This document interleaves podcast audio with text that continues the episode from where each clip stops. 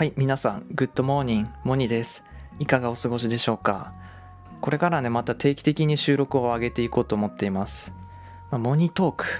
何かね、いいタイトル他にないかなってね、考えてるんですけど、まあ、モニトークだとちょっとね、アメトークっぽいので まあ気に入ってるっちゃ気に入ってるんですけど、まあ、モニトークを超える何かいいタイトルがあれば、それにしようかなって思ってます。なんかいいのあれば教えてください。はい、6月ですけど、2022年ね、半分やってきました。皆さんどうですか？早かったなって感じですかね？まあ僕はね、まあ早かったっていうか、まあこんなもんだろうって感じですかね。うん、まあ一番早かったのは3月ですね。3月あっという間で、まあでも4月からね、なんか自我が芽生えたっていうか、2022年としての自覚が出てきたっていうか、頭もちょっと聡明になってきたって感じなんですよ。でまあやっぱり変化もいろいろありましたしいろいろなんか忙しかったりで、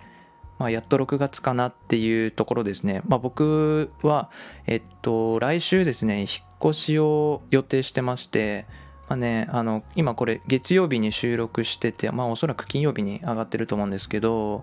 はい、来週の月曜日に引っ越すんですよ。うん、でも大好きなね街におしゃれタウンに僕はね引っ越すことになりました。楽しみなんですよ。やっぱこの人生を変える3要素ってありましてまず1つが仕事を変える。で2つ目住む場所を変える。で3つ目会う人を変えるっていうのがあるんですけどまあ本当ねこの住む場所を変えるっていうことはまあ何て言うかな日々のなんだテンションっていうかなんでスピリチュアルっぽく言ったら自分の気エネルギーがまた変わるのかなと思っていて、まあ、本当ねこの引っ越しするって控えてるっていうこの今の自分の状態精神状態に尋ねてみるといや俺ワクワクするぞってなってるから多分すごくいいんだろうなって直感的にこれからもっと楽しくなるだろうなっていうのを予感しています。はい、なんかこれはね本当引っ越しっていうのはなんか自分にとって深い意味があるなってね、えー、本当思いますね。もうなんていうか自分のモニの時代ですよね。ジ・エラ・オブ・モニです。モニの時代ですよね。もう革命をね、やっぱ起こしていきたいんですよ、僕は。はい、あの、TM レボリューションですよ、本当に。あの、高則がメイクする革命ならぬね、MM レボリューションですね。モニモニレボ、じゃあ、モニがメイクする革命ですね。まあ、まあ、そんなビッグバンみたいなね、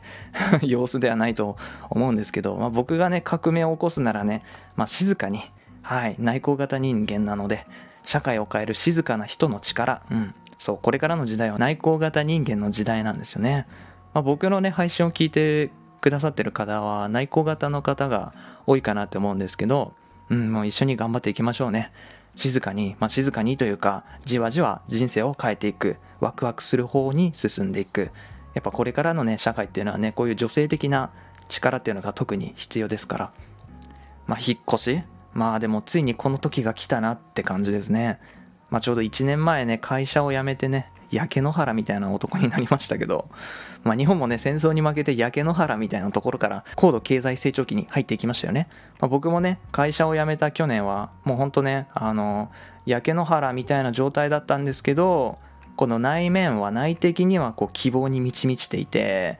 なんていうかね、こう、正しいと信じる夢があるみたいなね、ジョルノ・ジョバーナみたいなね、そんなことを言っていて、まあね、そんな感じで今僕は高度経済成長期なのかな、みたいな、これから数年は。うん、で、またバブル崩壊するのかな、みたいな。ね、新しい通貨、モニーの下落、みたいな。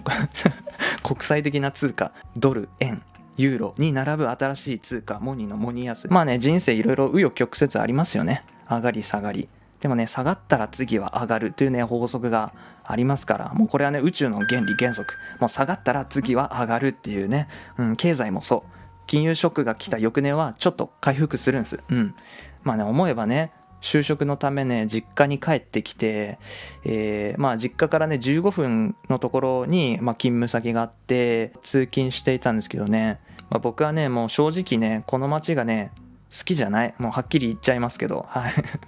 うん。なんていうか、いろいろこう嫌なことを思い出してしまいますね。やっぱりあの、働いていた時の苦い体験が。まあでもね、その苦い体験っていうのはね、忘れちゃいけないなっても思うんですよ。なんでかっていうと、それを思い出すことによって、まあ今の自分に感謝できたり、何が大切かっていうのを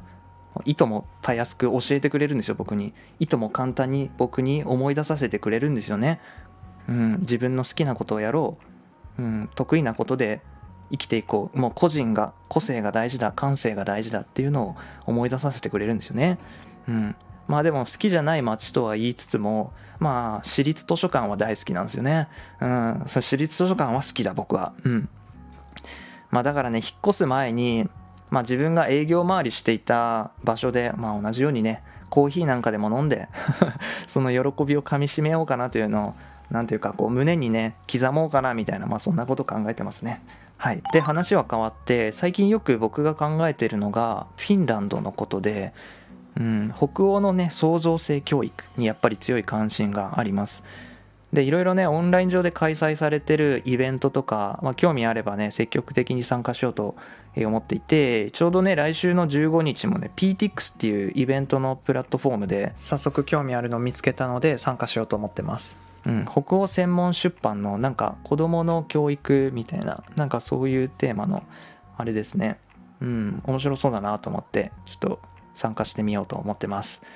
やっぱ人って人にこう影響を受けるというか人がきっかけになったり人が教えてくれるものなので自分からね機会を取りに行きたいですね。いつもと違う人と出会うっていうのは未だ知らない価値があるなと思います。だからねこれからはねコミュニケーションもっと広げていきたいんですよ。コミュニティとかはまだ分かんないんですけどオンラインとオフラインをこう行き来したいなと思ってます、うん、最近読んだ本でもねオンラインの最大のメリットは価値観や作品を交わし合った好きな人たちと実世界で会うことができる点だってこう言っててまさにそうだなって僕も思いました。はいということで、まあ、6月これからね雨が降る日も多いし忙しいこともあるかと思うんですけど心に余白を持ってねワクワクを忘れないで過ごしていきましょう。はいそれではここまで聞いてくださったあなたありがとう。またね